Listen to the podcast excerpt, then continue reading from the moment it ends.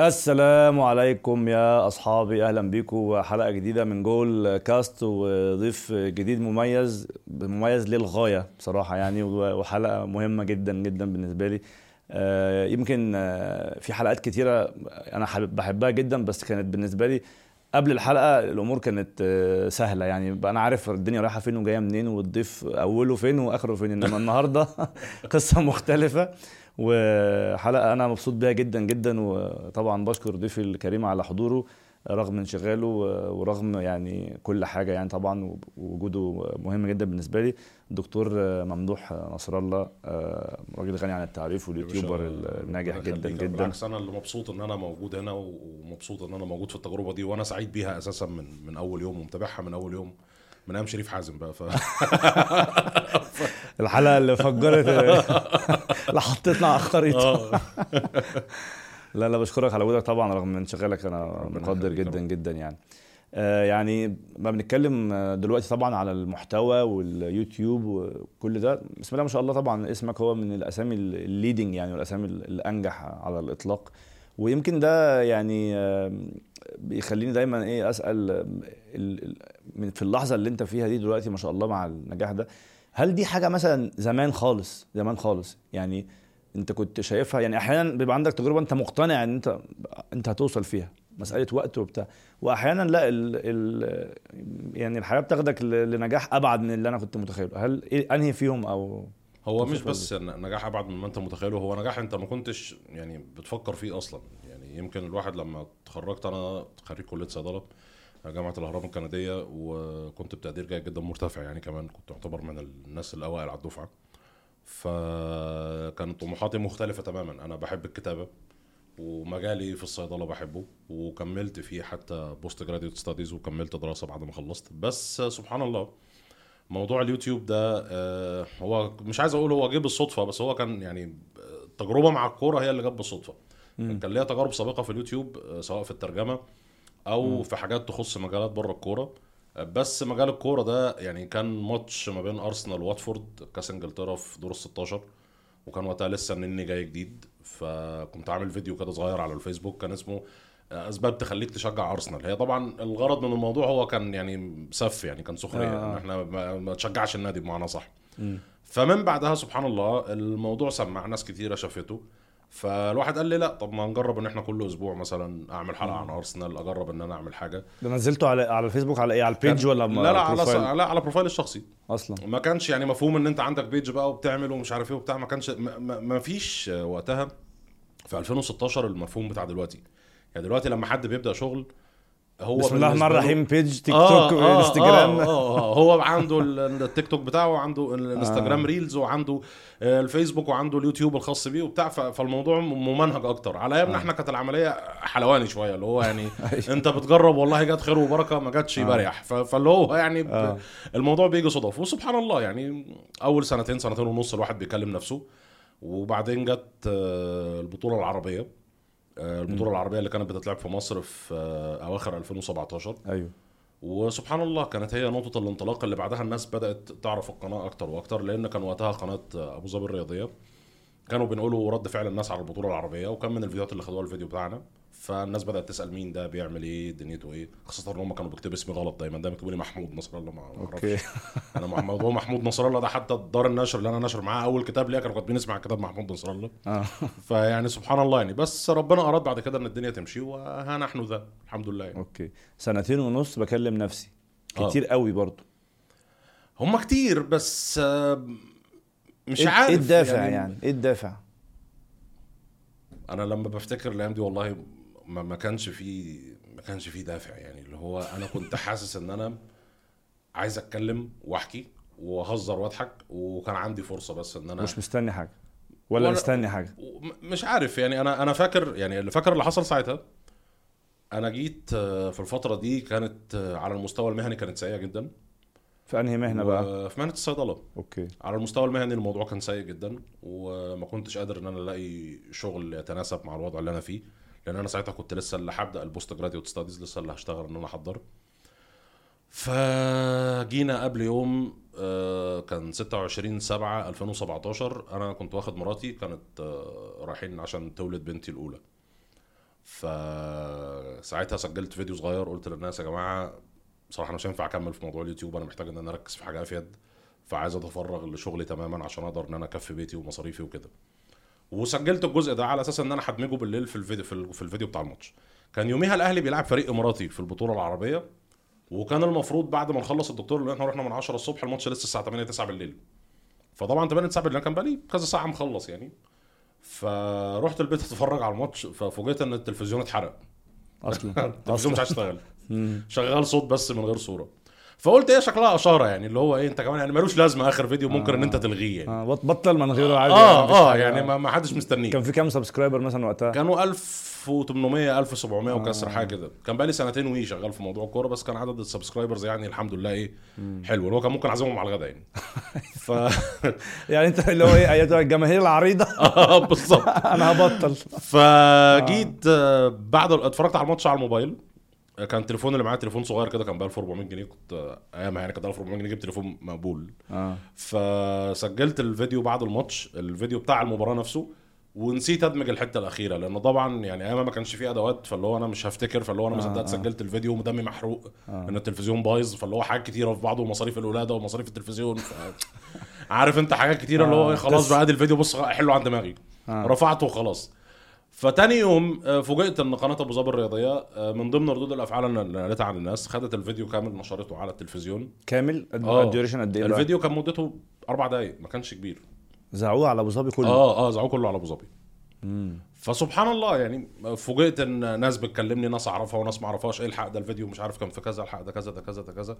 بعدين فوجئت إن أنا برضو لما عملت فيديو تاني نشروه تاني فال 1800 بقوا 2000 آه، على بال ما خلصت البطولة العربية بقوا 5000 فاللي هو حسيت إن في يعني في حراك. في حراك شوية. آه. على بال ما رجعنا نتكلم في الدوريات كنا وصلنا 10000 subscriber فلا الموضوع بدأ يمسك سكة يعني.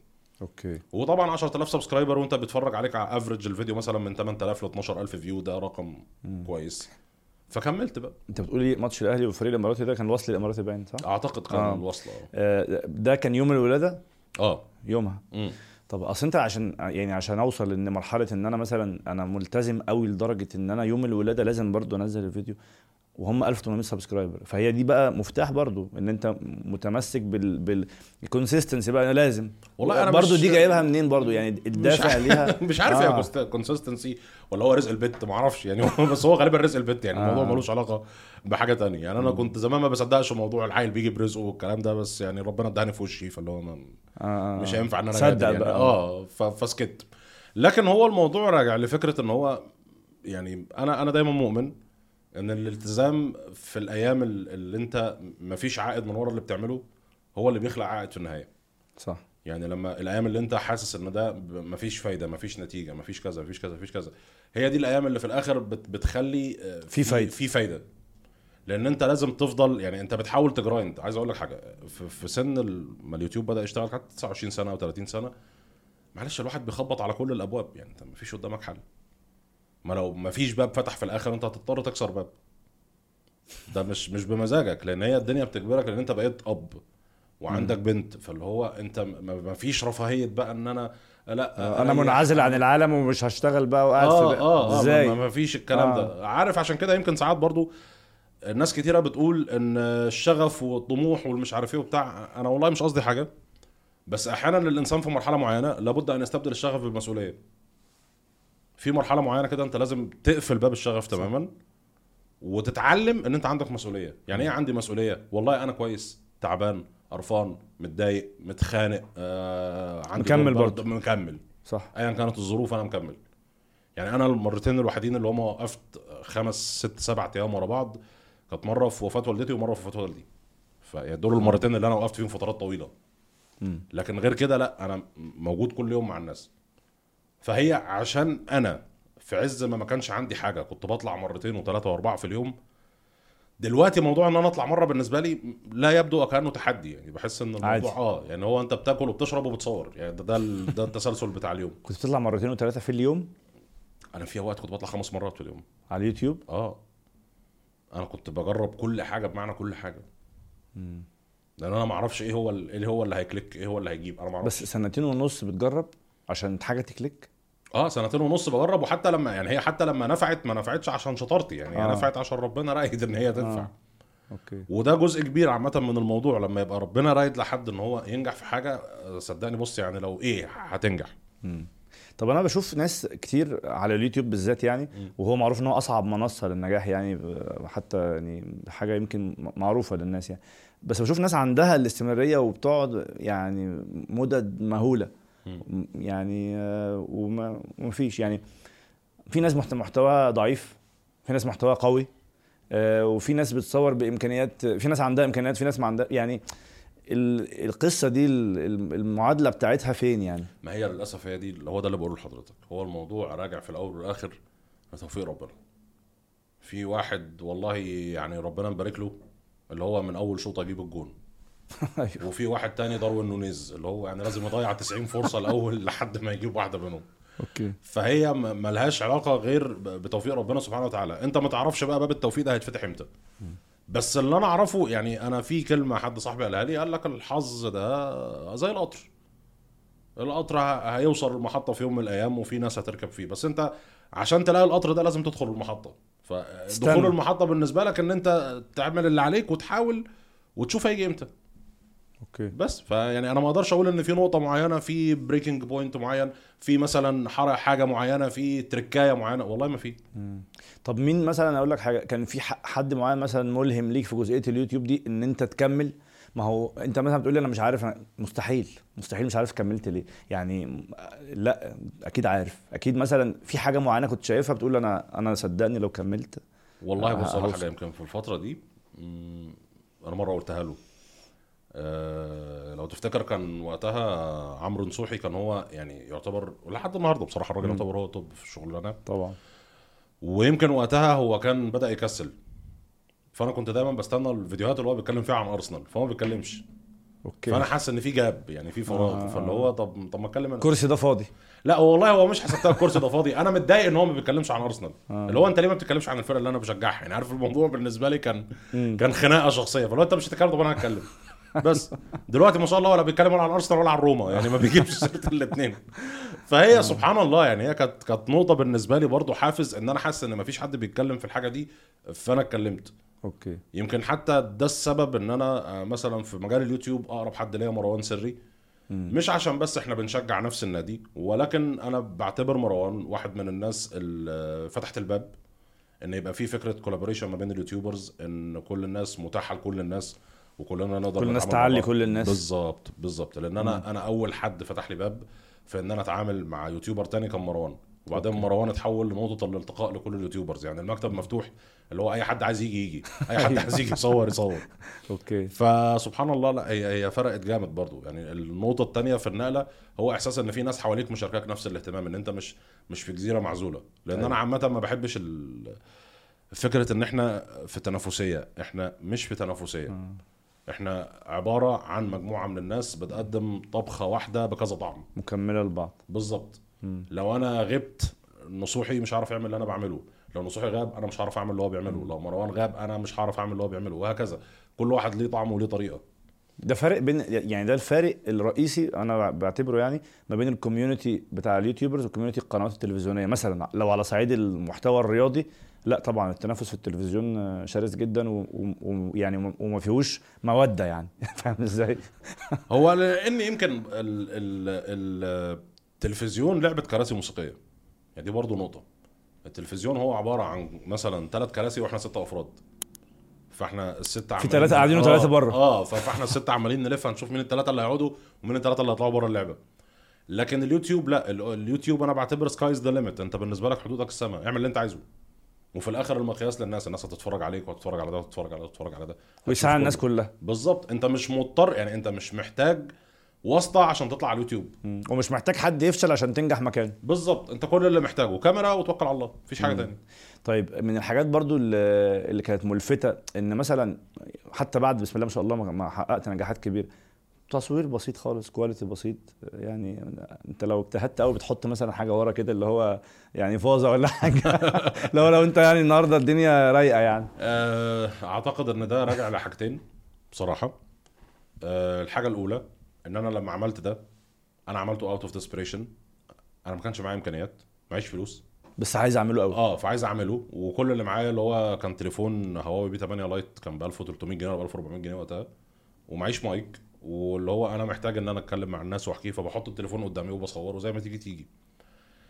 لما جيت مشيت الدنيا آه، الحياة حطت الواحد في ظروف بقى مضطر إن هو يكمل بنفس الطريقة. فأنا جيت 2018 والدتي تعبت وقعدت معاها شهور ما بين القاهرة والصعيد في علاجات وبعدين توفاها الله فالفترة دي أنا. ما كانش ينفع إن أنا أبقى ملتزم باستوديو لأن أنا هبقى مجبر إن أنا أصور ب quality معينة بطريقة معينة مش تعرف بقى ترجع للقديم خلاص بالظبط فدي كانت الحاجة الأولى الحاجة الثانية أنا برضو لما بنتي اتولدت كان عندها مشاكل واحتاجت علاجات فترة طويلة وكنت لسه بحكي لحضرتك حتى وإحنا. داخلين اضطريت إن أنا أسافر كتير إحنا زملاء بقى. آه بالظبط يعني اضطريت إن أنا أسافر كتير ما بين القاهرة والصعيد.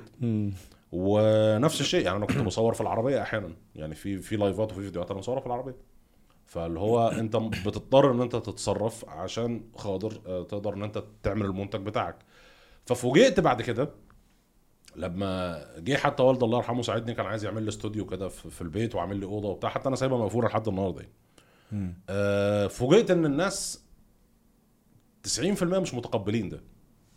مش متقبلين ان ان إن يبقى في استوديو بقى. هم حاسين إن أنت بتاعنا. آه. وإن إحنا متعودين عليك إن أنت بعد كل ماتش آه، صاحبنا اللي على القهوة اللي هيحكم معانا. آه. فجو بقى هتقعد أنت- بقى آه. تجيب لي لمبة وبتاع آه، والشغل وهتصور ده بقى وتمنتج آه. وهتعمل وهترفع له الفيديو بعدها بيومين بقى ولا لا مفيش الكلام ده. مم.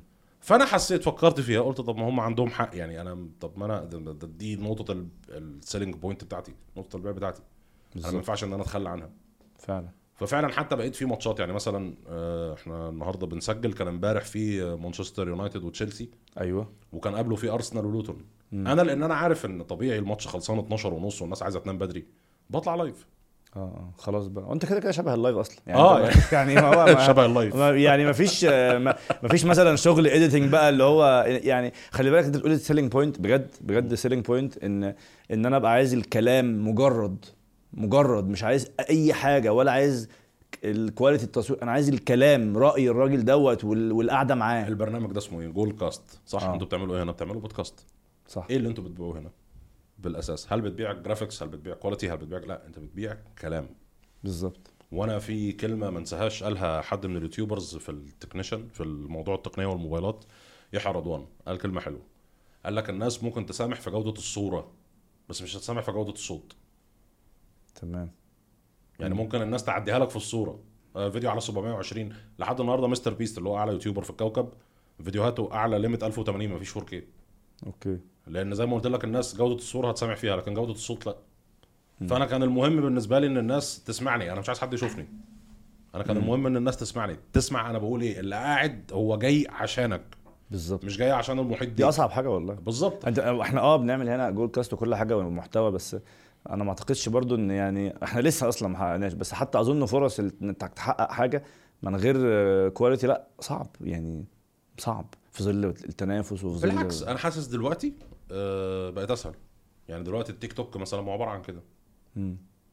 يعني التيك توك في الوقت الحالي أنا ما اظنش يعني 90% من الناس اللي عليه ما أظنش إن هي بتتعب في إيديت أو في مونتاج أو في أي حاجة الموضوع سهل وبسيط وبيقدروا إن هم يخلصوا وان شوت. على طول تك. آه بالظبط. آه يعني يمكن أنا لما عملت الموضوع ده آه ماشي كان يبان إن هو أنا شاذ عن القاعدة أيوه. في وقته. لكن دلوقتي أعتقد الناس كلها بتعمل كده. وبعدين أنا مبسوط إن الناس اتعلمت ثقافة إن هي زي ما بتحب إن هي تتفرج على فيديو تحب إن هي تسمع فيديو.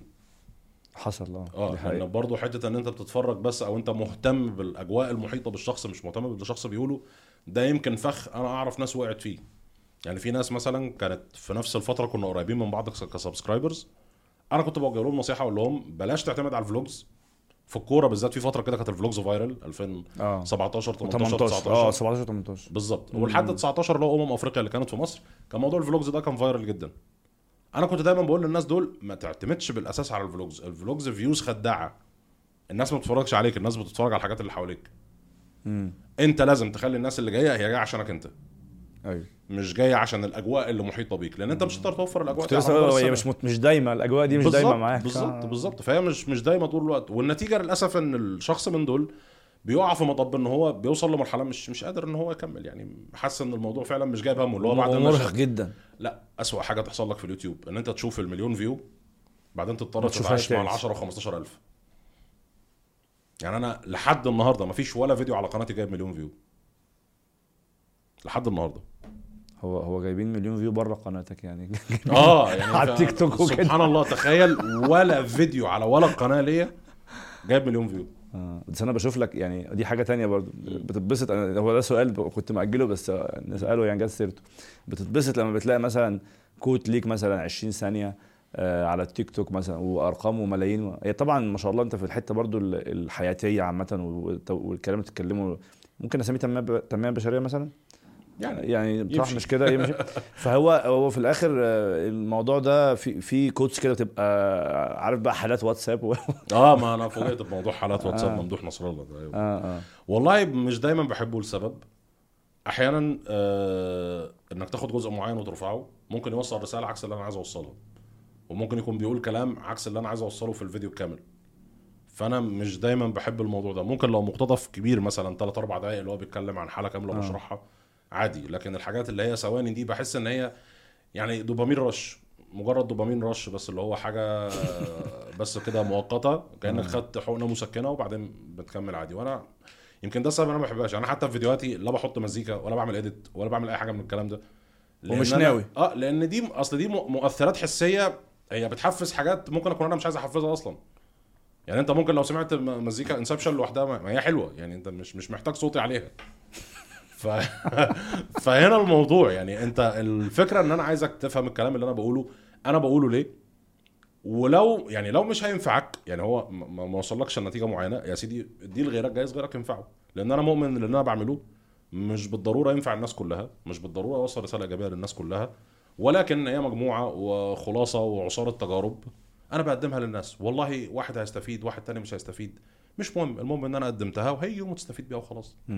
طريقة إلقائك دي من زمان زي ما هي؟ ولا ولا تطورت؟ يعني أنت ما شاء الله برضو القصة أو بالذات الحاجات اللي والله سواء في الكورة أو بره الكورة يعني. الاثنين بتحس إن أنت. لا لا لا لا دي حقيقة يعني دي حقيقة مثبتة. فال بتبدأ كلام بالذات لما مثلا موضوع بقى شيخ وأنت خلاص غرست فيه صعب جدا إن أنت خلاص أنا اتحبست معاك. يعني الطريقة دي دي تطورت على مر السنين ولا أصلا دي مثلا تالنت مثلا؟ هي ليها أبعاد. يعني أنا هقول لحضرتك حاجة. أنا لما كنت مثلا طفل صغير كنت بعاني من موضوع الانطوائية بشكل شديد وكانت والدتي بتحاول إن هي تخرجني من الموضوع ده تقريبا خمس سنين بتوع الابتدائي كلهم.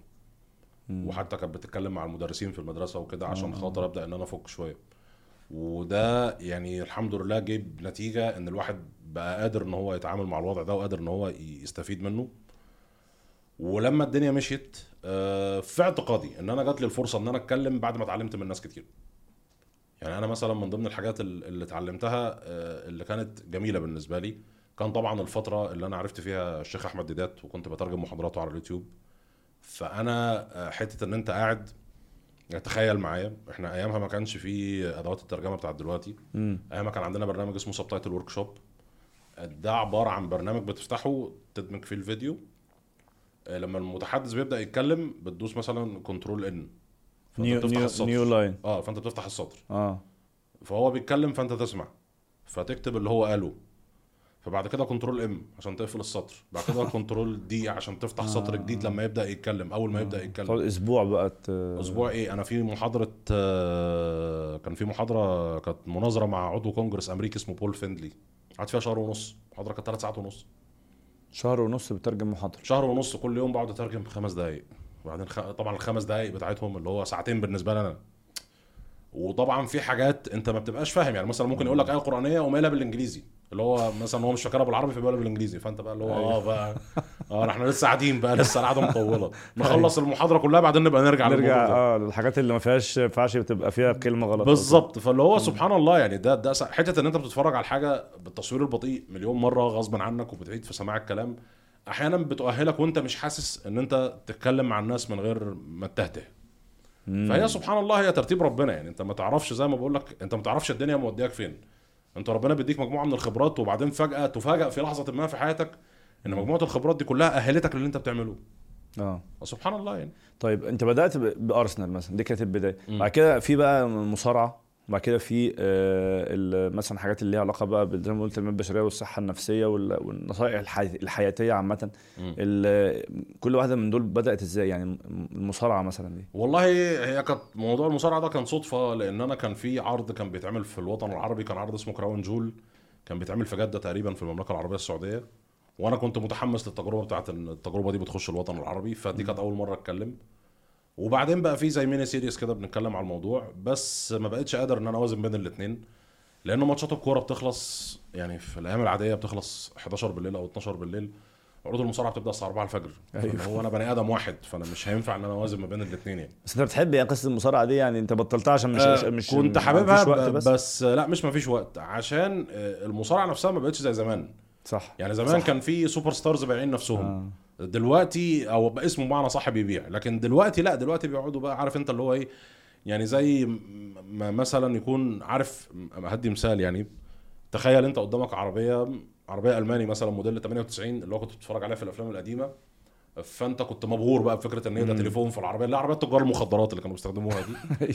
وبعدين بيعمل المكالمة وهو رايح في السكة آه آه وبعدين. واحد مثلا يجيب لك عربية آه، صيني موديل السنة.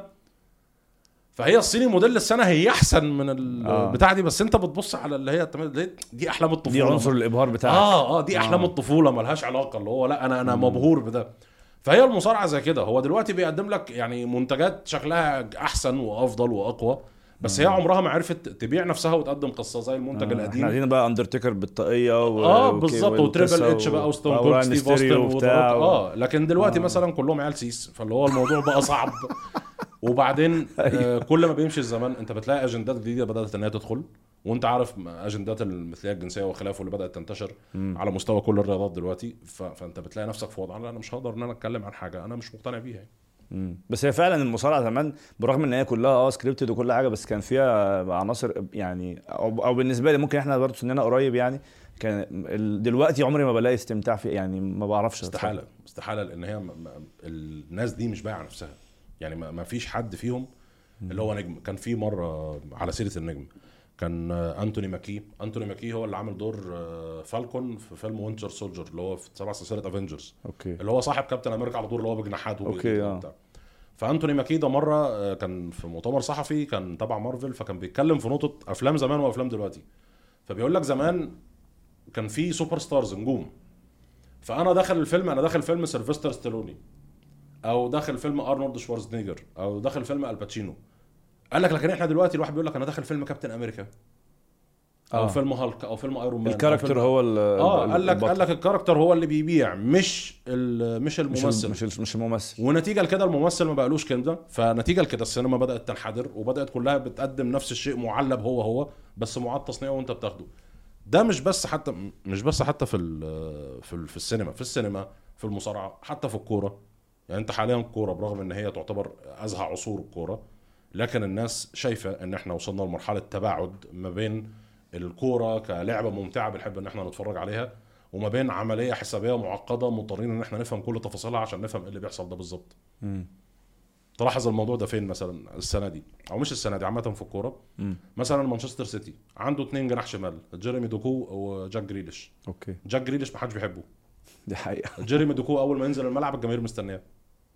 ليه؟ عشان عارفين جيريمي دوكو بقى الاستعراض واللقطة آه. وهيروح وهيهوش وهيعمل. style ه بياع شوية. آه آه جاك جريليش هيستلم الكورة هيديها يرجعها لل back. آه آه. هو ده مطلوب للمنظومة. هو بي... يعني جوارديولا بيحب جاك جريليش عشان بيقدر إن هو ي cool down the game ويهدي آه، على الكورة وبتاع. آه ويبدأ إن هو يهدي ال rhythm ويظبط الكورة وكده. لكن جيريمي دوكو في أي يوم من الأيام أنت هتختاره آه، على جاك جريليش 99 مرة من المية يعني. فاللي هو لا. مم. طيب والمحتوى اللي بره الكورة بقى يعني برضو ده أنت ما بدأتش بيه صح؟ آه، بره الكوره ما بداتش بيه لا هو جه بعد كده. آه طب اولا الدافع كان أو الفكرة جت جت إزاي؟ الفكرة دايما بتيجي من إن أنت عندك حاجة عايز تحكيها. يعني أنا آه، الأول كانت بتبقى حلقات سؤال وجواب وكانت من ضمن الأسئلة في أسئلة بتبقى بره الكورة مثلا فبنقعد ندردش عادي آه. آه. لكن جيت بعد كده آه ما أعرفش في يوم سبحان الله رن عليا صديق ليا كان كان معايا في قطر. أنا كنت شغال في قطر صيدلي في 2013 2014 وبعدين رجعت مصر. آه، بس ما كنتش حاكي القصة للناس يعني كان يعرفها أهل بيتي يعرفها الناس إن أنا كان عندي مشاكل وقصص وحوارات وكده. فجه صديقي ده رن عليا فكرني بقى بالذكريات وعملنا وسوينا ورحنا وجينا وبتاع. فمش عارف إيه جابها في دماغي قلت طب ما أطلع أحكي للناس الموضوع ده. فجيت حكيت أول مرة لقيت الموضوع سحب وإن أنا مش هقدر إن أنا أخلصه. فقلت لهم خلاص إحنا قفلنا على كده آه نكمل بقى المرة الجاية. فمد معانا سبع حلقات. في الموضوع واحد. آه. والناس يعني بتتعامل مع. الموضوع آه. بتتعامل مع الموضوع على إنه مسلسل. أيوه أيوه. يعني اللي هو أنا فاكر آه، أول حلقة 400000 ثاني حلقة 450 ثالث حلقة 500 رابع حلقة 550 خامس حلقة 600 بتاع. اللي هو الناس مستنية ال climax في الآخر ال game changer الموضوع ده هينتهي على إيه وحتى قعدت أوريهم بقى الكروت بتاعت الترخيص مزاولة المهنة والحاجات دي كلها. ف فدي كانت البداية.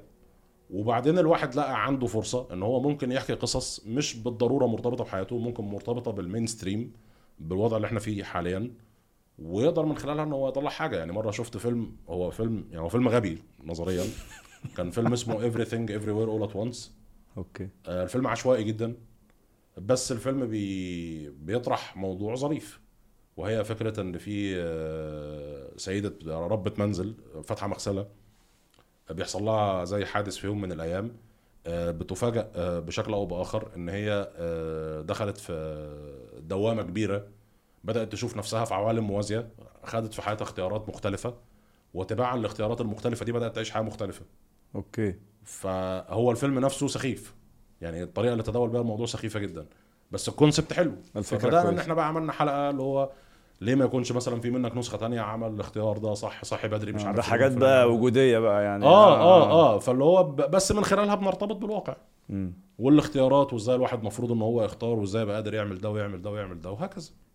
آه، شفتك في مرة اتكلمت عن قصة ال social media وإنك يعني برضو آه، مهووس بال social media هو طبعا المجتمع أصلا كمان يعني دلوقتي آه، عليه كلام أو يعني هو متنوع جدا ومنفتح جدا ومش كله إيجابي. آه، فعلا هل أنت دلوقتي لسه ما زلت في المرحلة دي برضو؟ لا لا لا. أنا أنا بحاول إن أنا أحارب ال obsession أو الهوس بتاع ال social media ده من بدري. ويمكن أنا واحد من الناس حتى كنت عامل حلقات ضد الموضوع ده. حلقات تخص الكورة وحلقات بره الكورة. وكنا عاملين زي سلسلة قبل كده ليه لعيبة الكورة بتسيب ال social media وليه أغلبهم بيبقى سايب لشركات مش هو اللي بيدير. والأثر والضرر النفسي اللي راجع على البني آدم من التعامل معاها حتى دايما كنت دايما بدي reference لفيلم كان على منصة نتفليكس وقتها كان اسمه The Social Dilemma okay. كان الناس المشرفين على الفيلم أصلا هم ناس شغالين سابقا في المجالات بتاعة ال social media وخلافه. والموضوع راجع لل... للارتباط الزايد بفكرة إن أنت لازم تكون متواجد أونلاين. ويمكن حتى الفترة الأخيرة في ظل المشاكل اللي إحنا فيها إحنا حتى بنصور بعد أحداث غزة واللي حصل طبعا ربنا يصبر أخواتنا إن شاء الله. إن ويحميهم. وينصرهم.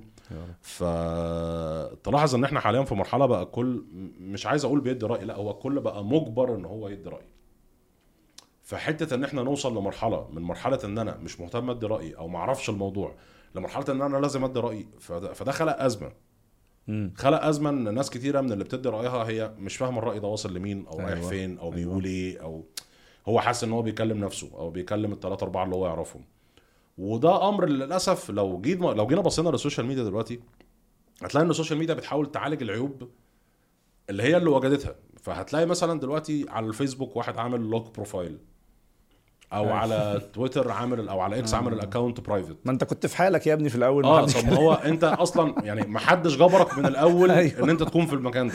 أيوه بالظبط. يعني أنا فعلا بعتبر أحلى ناس كانت بتتعامل مع ال social media هي الناس الكبيرة اللي هو يخش يكتب لك صباح العسل أبو 20 جنيه والقشطه ام 35 جنيه وصباحكم كلفني 55 جنيه والحاجات دي.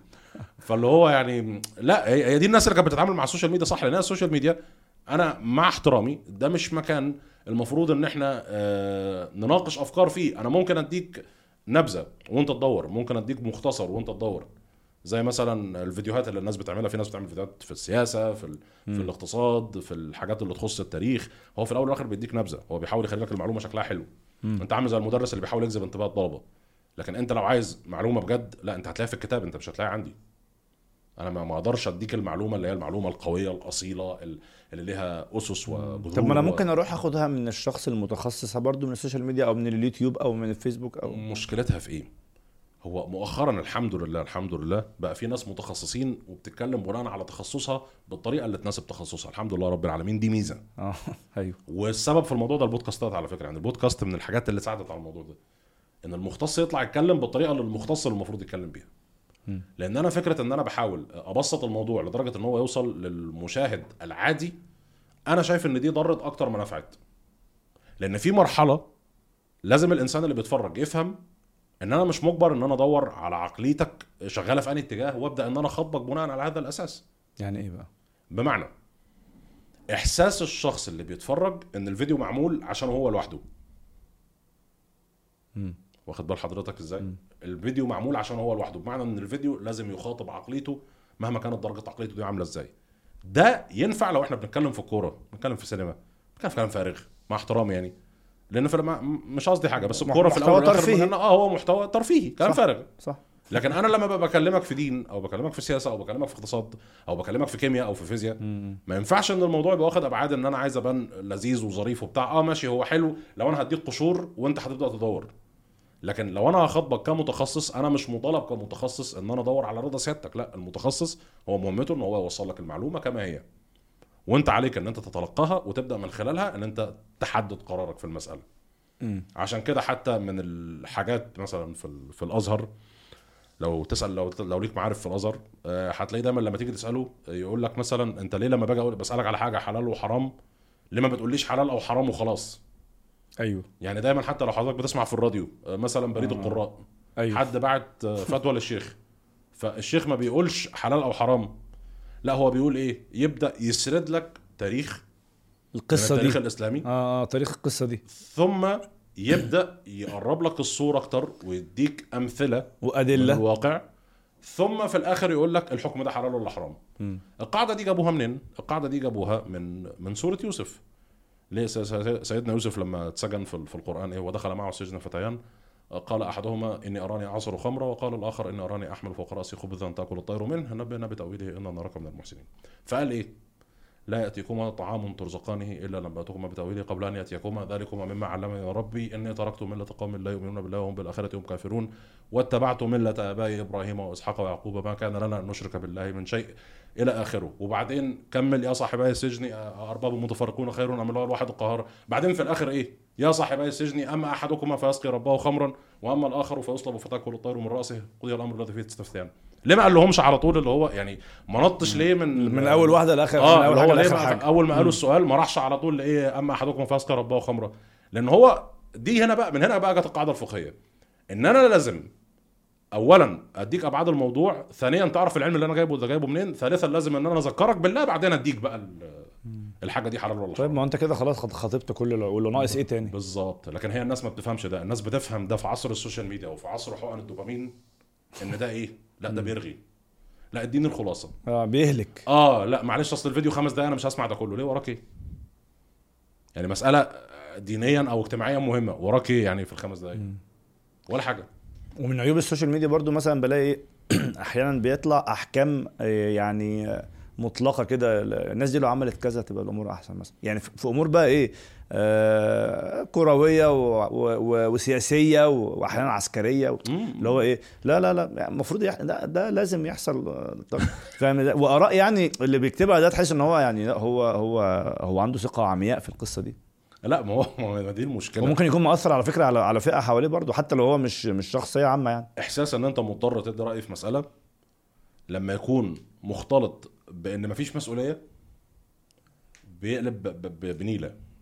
يعني عارف انت لما يبقى مفيش مسؤولية وانت وانت حاسس ان انت مضطر تدي رأيك بيبقى الموضوع صعب جدا. والأسوأ بقى لما ده بيحصل من حد مشهور على ال social media دي بقى بتبقى الطامة الكبرى. ليه؟ لأن الإنسان عند درجة معينة من الشهرة هو بيعتقد من جواه إن هو مرجعية الصواب والخطأ. ودي مشكلة. لأن في الأول والآخر معلش أنا يعني عندي آه، 100 مليون subscriber أنا إنسان في الأول والآخر. وبعدين عندي مليون 100 مليون subscriber في؟ في الكورة. ده ممكن يكون ده, ده ممكن يكون ده معناه إن أنا ما بفهمش كورة 100% أصلا. يعني ممكن يكون عندي 100 مليون subscriber وأنا أصلا ما بفهمش في الكورة 100% فالناس بتخلط ما بين إيه؟ الناس استبدلت المعرفة العلمية والموسوعية والدرجات العلمية بإيه؟ بعد بعد ال subscribers فبقت النتيجة إن أي حد بيقول أي حاجة بتمشي. ليه؟ أصل ده عنده followers كتير فإحنا مصدقينه. وده غلط. لأن الإنسان المفروض كل ما ازداد شهرة كل ما ازداد مسؤولية وكل ما ازداد. قدرة على التراجع عن الخطأ اللي هو وقع فيه. لو غلط يطلع يقول أنا غلطت وأنا آسف وده غلط وده ما ينفعش. لأن أساسا يعني هو يعني الإنسان معلش النبي عليه الصلاة والسلام قال لك إيه؟ لن يدخل الجنة من كان في قلبه مثقال ذرة من كبر. الذنب الوحيد اللي أنت محتاج منه مثقال ذرة هو الكبر. وبعدين الكبر هو إيه ببساطة. إن ما أنا أحس نفسي إن أنا أعلى درجة من الناس. آه. ما بغلطش لا آه. ما بغلطش. كتبت راي غلط. والله بستظرف مش عارف في دين بستظرف في موضوع ما ينفعش الاستظراف فيه حياة ناس بتاع. ما ده ما ينفعش. مم. بس. أوكي. ال- ال- تشجيع أرسنال ده ليه قصة مثلا؟ ليه خيال عام بتاع؟ ولا ولا والله تشجيع؟ أرسنال لا هو أنا حكيت القصة كتير. آه آه. بكأس عالم 98 مش عارف حضرتك تفتكر ولا لا كان طبعا كويس. بيجي على قناة تانية وتسمع آه. بقى صوت كان ماتش الأرجنتين وهولندا. كان ف- كان الكابتن شوبير هناك أنا كنت في السعودية وقتها بس كان أعتقد كابتن شوبير كان هناك بس ما أعرفش كان بيعلق لأنهي جهة آه يعني. لا كان الماتش ده كان بيعلق عليه ميم الشربيني. okay. آه فرانك دي بور بيلعب كرة طويلة وبعدين تلاقي لعيب رقم 8 في هولندا بيستلم الكرة ويقوم دببها في الأرض معديها ما بين رجلين المدافع عارضها في الجون. فأنا بقول إيه ده؟ مين اللعيب الجامد ده؟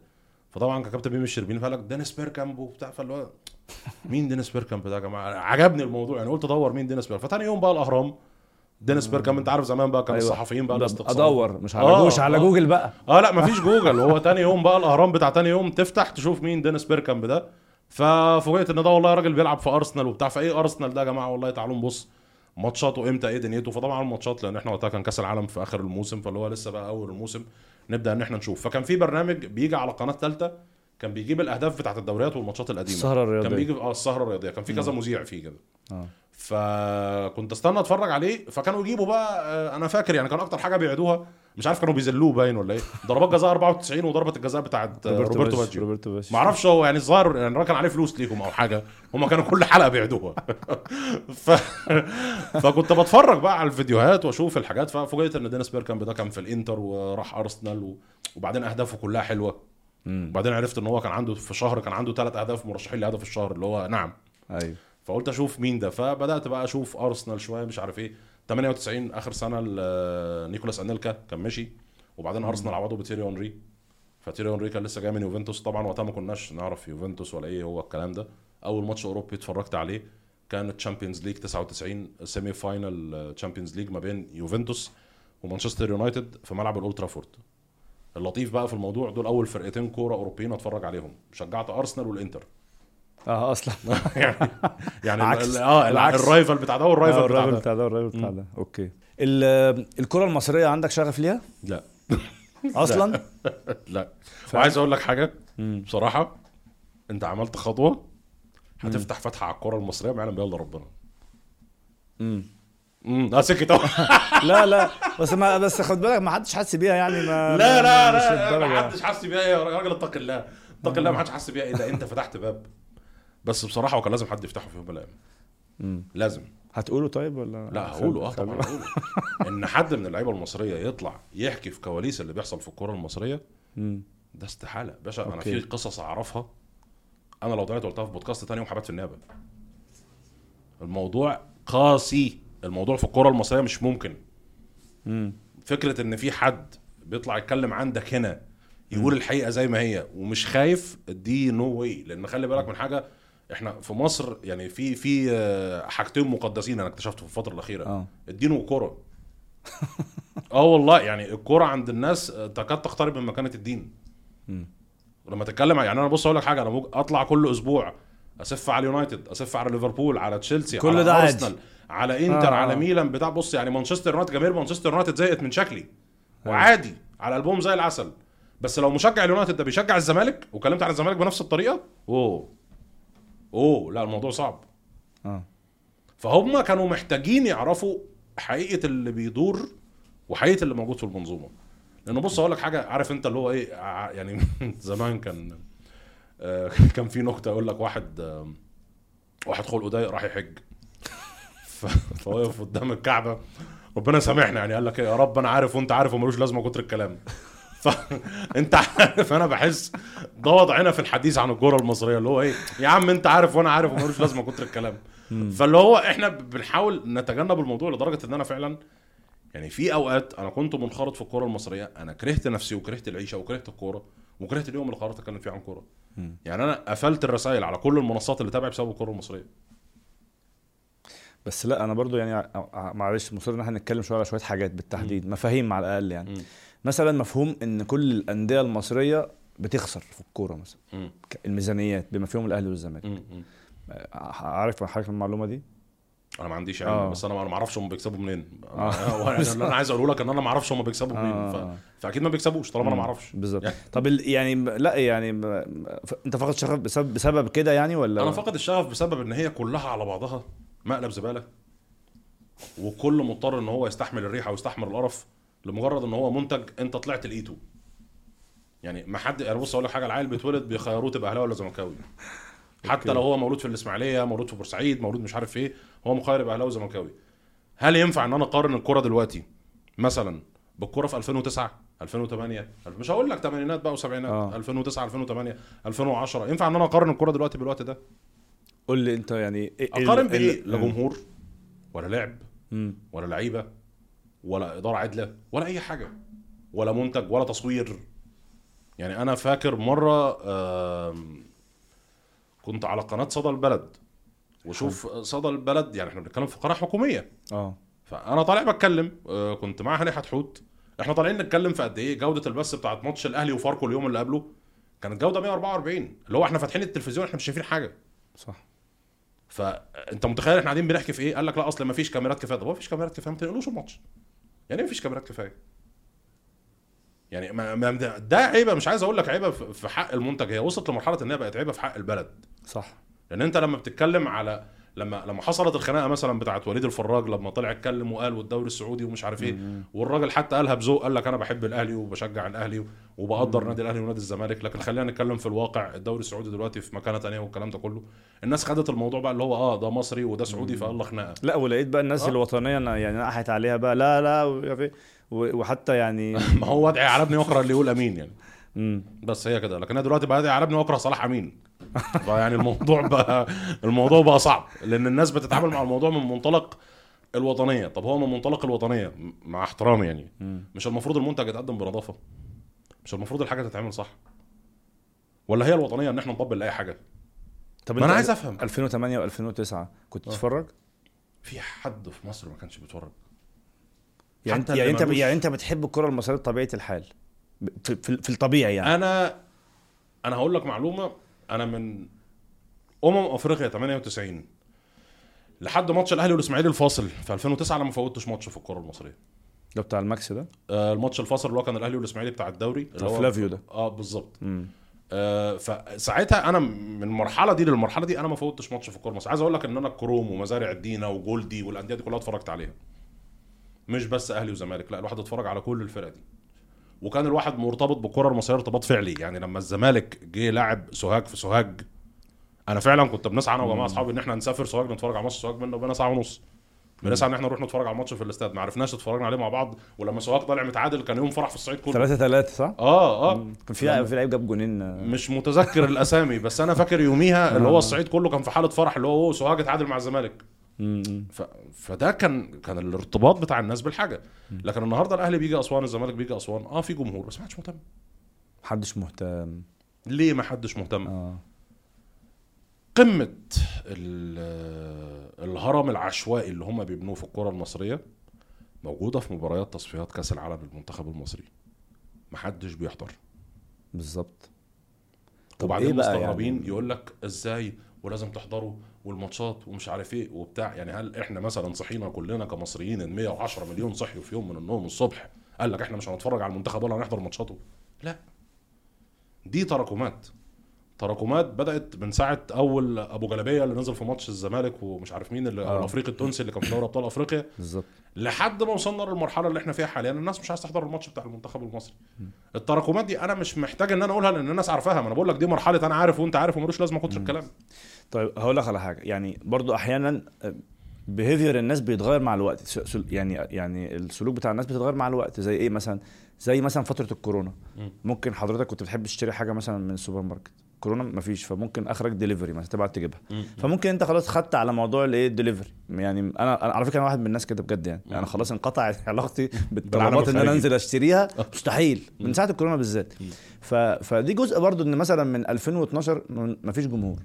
فانت النهارده مثلا إحنا 2023 ما زال لغاية دلوقتي الجمهور برضو بال limitations وكده بيقل. ف... آه يا لا أنا قصدي. كمان المتاح يعني ده غير إن هو أصلا مش عايز يجي.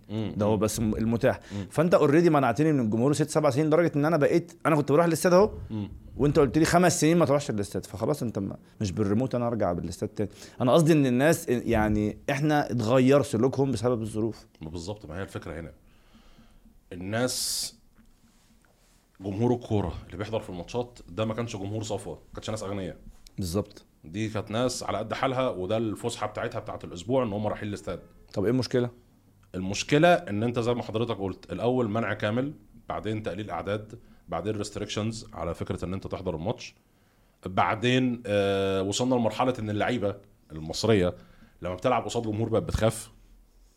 لعيبه الأهلي والزمالك. آه آه فعلا. بقوا بيخافوا من مش, مش. متعودين أصلا. آه يعني أنت أنا فاكر ساعة ال- الكورونا قلت للناس ساعتها challenge قلت لهم إحنا لو كملنا موسمين بدون جمهور أضمن لكم إن الأندية المصرية هتسيطر على أفريقيا.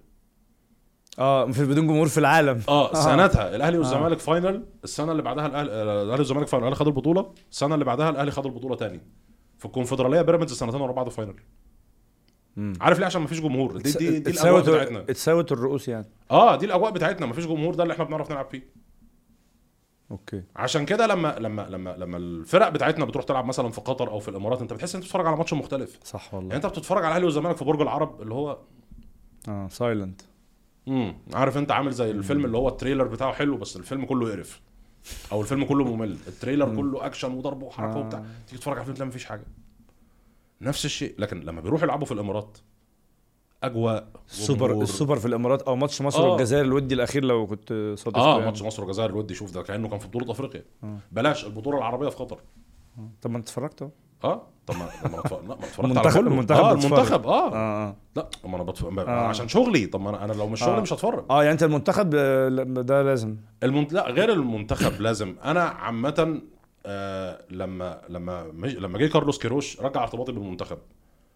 لأن أنا فاكر كأس يعني لما تأهلنا كأس عالم 2018 قلت لهم يا جماعة والله يعني أنا مش حاسس بسعادة لأن أنا عارف إن إحنا نروح نتلعب بالثلاث ماتشات ونروح وقد كان يعني إحنا رحنا خدنا الثلاث ماتشات صايمين ورجعنا.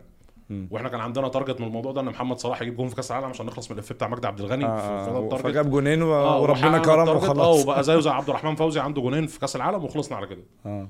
اغلب الناس ما تعرفش أصلا إن الهداف التاريخي لمصر في كأس العالم هو عبد الرحمن فوزي آه، مش مش مجدي عبد الغني. ما تزعلوش بقى الجمله آه فمحدش فاكر الجونين بتوعه. آه. ف لما لما جيت 2018 بقى لما جه كارلوس كيروش وبقى في ارتباط تاني بالمنتخب واللعيبة حاولت إن هي تقرب من المنتخب لأن ما تنساش إن في مرحلة أنت حسيت من جواك إن ده مش المنتخب بتاع المصريين أصلا. هفكرك النقطة دي كانت فين؟ أيوة. أمم أفريقيا 2019 آه. بعد حادثة الموضوع بتاع عمرو عمرو. ورد والله العظيم صح. هنا؟ ده المنتخب بتاع اللعيبة بقى وال community بتاعهم. هذا فراق بيني وبينك بقى آه، خلاص اللي هو شكرا. مع أعرفك. بقى. آه. آه آه. وبعدين واحد يجيب جون يبرق لك والتاني بيسد ودانه للجمهور المصري. اللي هو أنت بتسد ودانك لمين يا حبيبي؟ آه، إحنا المفروض معاك على فكرة. آه يعني القصة اللي. هو يعني لا آه. ويرفعوا التيشيرت بتاعه كأنه استشهد مثلا. يعني اللي هو أنا ما مش فاهم. يعني كأنه مثلا مات على الجبهة. فاللي هو ما أعرفش يعني ف سبحان الله وقتها حصل شقاق كبير جدا. ويمكن حتى انت لو لو بتتكلم عن محمد صلاح نفسه الفترة دي فعلا أكتر فترة هو والجمهور المصري الاثنين مش طايقين بعض. يعني دي الفترة اللي حصل فيها جاب أصلا ما بين صلاح وما بين الجمهور المصري. ليه؟ لأن الناس لما وقفت ودافعت عن عمرو وردة بقى وعملوا مش عارف إيه وبتاع يعني البويتك جاستس تيجي في دور ال 16 إن أنت لأول مرة في تاريخك البطولة تتلعب على أرضك وتطلع من دور ال 16 يعني انت طول عمرك بطوله على أرضك انت كسبان. تطلع من دور ال 16 دي فضيحه وصمة عار موجودة في فوق الجيل ده لحد ما يبطل كورة. لا هو مش هو مش خارج من ديدي دروجبا يعني. آه بالظبط يعني. أنت خارج من جنوب أفريقيا أنت. خارج من شبلاله وبيرسي تاو وبتاع. يعني اللي هو كانت الفرقه حتى جنوب أفريقيا كمنتخب كان منتخب تحت المتوسط. وإن الجزائر كمان تاخد البطولة على أرضك دي يعني كمان خلت الناس تسخن ضد المنتخب المصري أكتر. okay. فهنا كانت النقطة بقى. ال ال إيه إيه اللي ممكن مثلا يرجع شوية شغف مثلا للكرة المصرية؟ هل ده وارد أصلا؟ يعني مثلا الأمور في مفاتيح كده معينة بالنسبة لك دي مفاتيح العودة يعني أو عودة الشغف للكرة المصرية؟ هو يعني هم مش محتاجين يعملوا يعني أنت مش محتاج تدور العجلة أنت محتاج ترجع لإيه ال concepts اللي أصلا نجحت الموضوع قبل كده. حاجتين. بالنسبة للمنتخب الناس كانت دايما بتحس إن المنتخب ده قريب منهم مش إن هو منتخب الصفوة. لا ده منتخب الشعب. دلوقتي إيه؟ دلوقتي الناس بقت حاسة إن ده منتخب الصفوه مش منتخب الشعب. ليه بقى أسعار تذاكر مثلا؟ مش أسعار التذاكر حتى تعامل اللعيبة مع الجمهور. أوكي آه. يعني زمان مثلا اللعيبة يعني مع احترامي أنت دلوقتي في الجيل الحالي مين اللعيبة اللي لو شفته في المنتخب ممكن تسلم عليه؟ أقول لك مثلا حد بيفكرني بالجيل بتاع 2006 مثلا ممكن أقول لك حجازي. أيوه. شوية مثلا واحد زي محمد مجدي قفشه غلبان شوية. الباقي كله يعني أنت لو شفته في الشارع مش هتسلم عليه. تريزيجيه؟ تريزيجيه؟ آه ممكن. بس أنا بقول لك الباقي كله أنت هتشوفه في أنا الشارع بحاول مش هتسلم أفكر. بطريقة تفكيرك يعني آه. آه يعني صح. مين من اللعيبة دول أنت لو رجعته المنتخب 2006 هتحس إن ده معاهم؟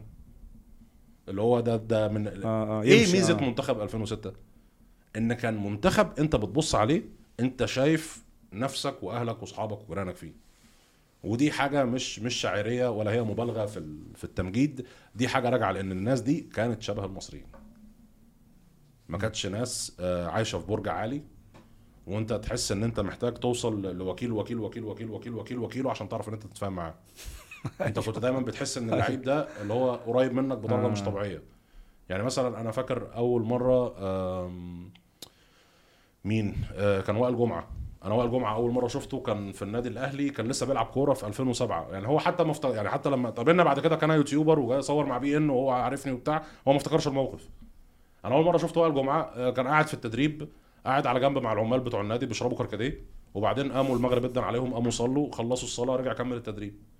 ده أول مرة شفت فيها وائل جمعة في الحقيقة اللي هو أنا شايف لاعب كورة في الحقيقة. فاللي هو أنت شايف الصورة الذهنية اللي في دماغك عاملة إزاي؟ لكن دلوقتي اللعيب مع احترامي أنا هديك مثال أحد الأصدقاء كان في معسكر للمنتخب وكان في معسكر المنتخب ده فيه اتنين لعيبة واحد صغير عنده حاليا دلوقتي 25 سنة والتاني كان أحمد فتحي آه أحمد فتحي الناس آه، مش عارف عايزين يسلموا عليك يا كابتن بتاع قال لي الراجل نزل سلم على ال 60 نفر اللي قاعدين آه،. لأمة لا إله إلا الله آه وهزار وضحك ومش عارف إيه وبعدين ادن عليهم العصر راحوا صلوا العصر ومش عارف إيه. آه. ومردغانه مرتاحة الدنيا لدرجة إن الناس حست إن هي تقلت عليه فبدأوا إن هم يمشوا. لعيب تاني عنده 25 سنة مش هقول هو مين؟ نازل واحد بس بيقول له يا كابتن صورة قال له خلص أنا مش فاضي. مش اللي هو إيه ده؟ في إيه؟ اللي هو يعني ده أحمد فتحي معلش أنت ما تشيلوش الجزمة. اللي أنت كنت مثلا من شوية مش عاجبك. فاللي هو ما- ما- ما- ده الفرق بين إيه؟ ده الفرق ما بين 2006 ودلوقتي. انت احمد فتحي كشخص لو شفته بره شوف برغم ان هو في الاهلي وراح بيراميدز ومش عارف إيه وبتاع بس الناس فضلت شايلاه دماغها بالظبط مفيش حد طالع شتمه قل منه آه آه. عادي بقى في. شوية في فئة منفعلة كده بس بس in وحتى وحتى الفئة المنفعلة مع الوقت بتنسى مم. ليه لأن هو يعني ناس آه، عارف أنت اللي هو إيه مش ناس منه حاجة وحشة برضه آه لا ناس زيك خلاص. آه. شبهك مش عارف إيه دي بتفرق أنت دلوقتي حاسس إن المنتخب ده منتخب superstars شبه نجوم السيما اللي هو أنت ما, بتحسش إن هو بيعبر عنك أو قريب منك. فدي نقطة. النقطة الثانية أنت مش محتاج تدور العجلة. اللي كنت بتعمله زمان اعمله دلوقتي. ما هو ما هو أقول لك بقى إيه زمان ده. ده زمان ده إن في بلدية المحلة بتلعب غزل المحلة. آه، مثلا في الاستاد وفي المنصورة بيلعب الاتحاد وفي المصري بيلعب ال... ف... فعندك مثلا 16 نادي منهم 13 14 نادي جماهير ده يعني أغلب نادي كان المقاولين. آه اللي هو ده اللي يعني يعني المضطر ده نادي. الشركات آه. نادي الشركات إنما النهارده الصبح النهارده شركة بترول مع شركة أدوية وشركة مقاولات مع شركة مش عارف بترول إحنا وصلنا لمرحلة إن شركة سجاير يعني آه بالظبط آه آه ف... ف... فدي خلاص دي إيه الرجعة منها دي لا هو هو هو ما فيش رجعة بس أنت لو سايب المجال مفتوح برضو إن الناس تروح وتتفرج أنا شايف إن هيبقى في فرصة إن الأمور تمشي مم. طب أنا ليا رأي كده كنت قلته مرة يعني ما حتى ما كنتش مخطط إن أنا النهارده يعني أقوله بس. أنا بقول دايما إنه لو في لعب مالي نظيف في مصر يعني كل أندية الشركات دي هتختفي لأن صرفها أنت عارف النهارده بره الأهلي والزمالك في لعيبه بتاخد 15 مليون و20 مليون؟ بره الأهلي والزمالك ما- وبيراميدز. ما هو يعني هو ده راجع لإيه؟ راجع لإن إحنا من الأول بنتعامل بتسعيرة الدولار فالموضوع قائم على التعويم ولا راجع لفكرة إن إحنا بنعلي الأسعار وخلاص؟ يعني أنا مثلا مثلا لا لا بنعلي اسعار وخلاص. آه يعني زمان مثلا يقول لك أبو تريكة بياخد 4 مليون بس جه الهلال ولا الاتحاد السعودي عرض مليون دولار. فمليون دولار ب 5 مليون وهو بياخد 4 مليون وشوية عادي قصور وبتاع. آه عادي. فالعمليه قريبة فبيقعد. آه. لكن أنا لما أقول لمحمد شريف هتاخد مع الخليج السعودي في السنة 2 مليون دولار. لا كل سنة وأنت طيب. آه اللي هم ما يوازي 100 مليون جنيه لو آه. حسبناها بسعر السوق السوداء. وبياخد مثلا مع الأهلي آه، 25 30 مليون. آه. فدي حسبة بعيدة قوي آه. يعني هو هو كده بقى ليفل رمضان صبحي في في المبلغ اللي هو بياخده ده. أيوه. ف أنا مش عارف الموضوع راجع لإيه في, تضخم الأسعار. هل الموضوع راجع لفرق العملات وإن ده ده ده حجم السوق الطبيعي ولا راجع لفكرة تقييم اللعيبة؟ لأن في اعتقادي لو هي مبنية على تقييم اللعيبة فيعني ما أظنش إن في لعيب أصل أصل ما فيش حد هنا دخله بالدولار عشان يقول لي الدولار. هو أنت مالك بالدولار؟ ما أنا ما أنا ما آه. هو بص أقول لك حاجة. في أي دوري في الدنيا أنت بيبقى عندك آه، مسودات. يعني مثلا إيفرتون. أيوه. إيفرتون لسه مطبق عليه عقوبة خصموا 10 نقط. بالظبط. ودي كانت أكبر عقوبة خصم في تاريخ الدوري الإنجليزي. بالظبط. أنا لما باجي أتكلم مع الناس على خصم نقاط من إيفرتون بقول لهم إيه؟ إيفرتون مسموح بهامش خسارة لكل نادي في الدوري الإنجليزي يوصل لحد 105 مليون استرليني. لما جه إيفرتون قدم الإقرار المالي بتاع الثلاث سنين اتضح إن الثلاث سنين إجمالي الخسائر بتاعتهم 324.5 مليون استرليني. وده أعلى ب 9.5 مليون استرليني من الحد المسموح فعشان كده الاتحاد الإنجليزي فتح تحقيق وفرض عقوبات. لكن أنا مثلا نادي في الدوري المصري اتفرض عليه عقوبات. فين اللائحة ولا فين القانون ولا؟ إيه هو أصلا اللي حصل؟ مفيش حد بيوضح لك في إيه. تحس إن هو الهولي جريل يعني اللي هو ال- ال- الكاس المقدس اللي محدش عارف إيه تفاصيله وبعدين اللائحة خاضعة للهوى آه عادي. يعني تحس إن هي هنا بتطبق يعني مش عارف مرة لعيب اتوقف مش عارف سب دين ولا إيه. يقول لك مش عارف سب آه، فلان الفلاني مش عارف إيقاف 12 ماتش وسب الدين ماتشين وما أنا أنا أنا مش فاهم يعني إيه هي القاعدة اللي إحنا بنستند عليها؟ في الكرة الأوروبية إحنا عارفين القواعد. ودايما انت عندك مثلا subscription في مجلة زي الأثليتيك. انت عندك مقالات مفصلة بتقول لك ده جاي منين وأساسه وبتعرف وكل حاجة وده بنده إيه في القانون ورقم المادة كام يعني ال 115 مخالفة. انت عندك أرقام المواد اللي هم خالفوها اللي هي رقم 115 مخالفة على مانشستر سيتي. لكن أنا في الدوري المصري إيه هو كتاب القانون بتاعنا؟ يعني أنا عايز فعلا يبقى في منصة زي الأثليتيك كده آه، يسموها أي حاجة. آه، ما أعرفش يعملوها منصة بفلوس يا سيدي. بس فهمونا العقوبات بتتعمل إزاي حدود الخسائر عاملة إزاي حدود المكاسب عاملة ما هو إزاي؟ مفيش حدود خسائر. إحنا النهارده عندنا عندنا مثلا آه، أندية بتصرف في السنة مثلا بدون مبالغة يعني بالمعسكرات فوق ال 200 مليون ودخله ما بيتخطاش ال 30 مليون مثلا. طب ما هو بيجيب منين؟ بيجيب من الشركة. ما هو شركة أدوية. طب ما الشركة دي مستفيدة إيه؟ مستفيدة ان إن هي ليها اسم مثلا في نادي في الدوري الممتاز فأنت بتصحى الصبح تقول الفرقه دي هتلاعب الاهلي الفرقه دي هتلاعب الزمالك الفرقه دي خسرت من الأهلي الفرقه دي خسرت من الزمالك. أنا فاهم. فبيعتبروها marketing budget يعني. أصلا أنا أفهم مثلا في أوروبا لما الصين تروح تستثمر في ولفرهامبتون فده بيسموه sportswashing إن أنا بعمل عملية غسيل سمعة. امم فلما مثلا مش عارف كوريا الشمالية لو راحت عملت نادي غسيل سمعة إحنا فاهمين. آه. لكن أنا مثلا شركة فاركو مثلا بتغسل سمعة. ما يعني ما أنا مش فاهم. لا هي هو لا يعني أصل هي يعني شركة فاركو أنا في مجال الأدوية دي من الشركات التوب بالنسبة لنا. في مجالنا. فاللي هي يعني السمعة كلها. آه فأنت بتعمل إيه؟ مش فاهم. بت- بت- بتعمل أنت تتواجد. أنا واحد مثلا من الناس أنا أنا ما كنتش اعرف إن أنا راجل مستخدم عادي أنا مش مش بتاع أدوية. فأنا بالنسبة لي بشتري الأدوية بتاعت بس ما أعرفش إن هم الأونر. ما أعرفش ما أعرفش الشركة. دي اسمها إيه. بس بقت خلاص جزء أساسي من حياتي دلوقتي. إن فاركو لما فاكر في سنة فاركو جاب اتنين لعيبة. فسعر فوار الفواكه علي علي 2 جنيه.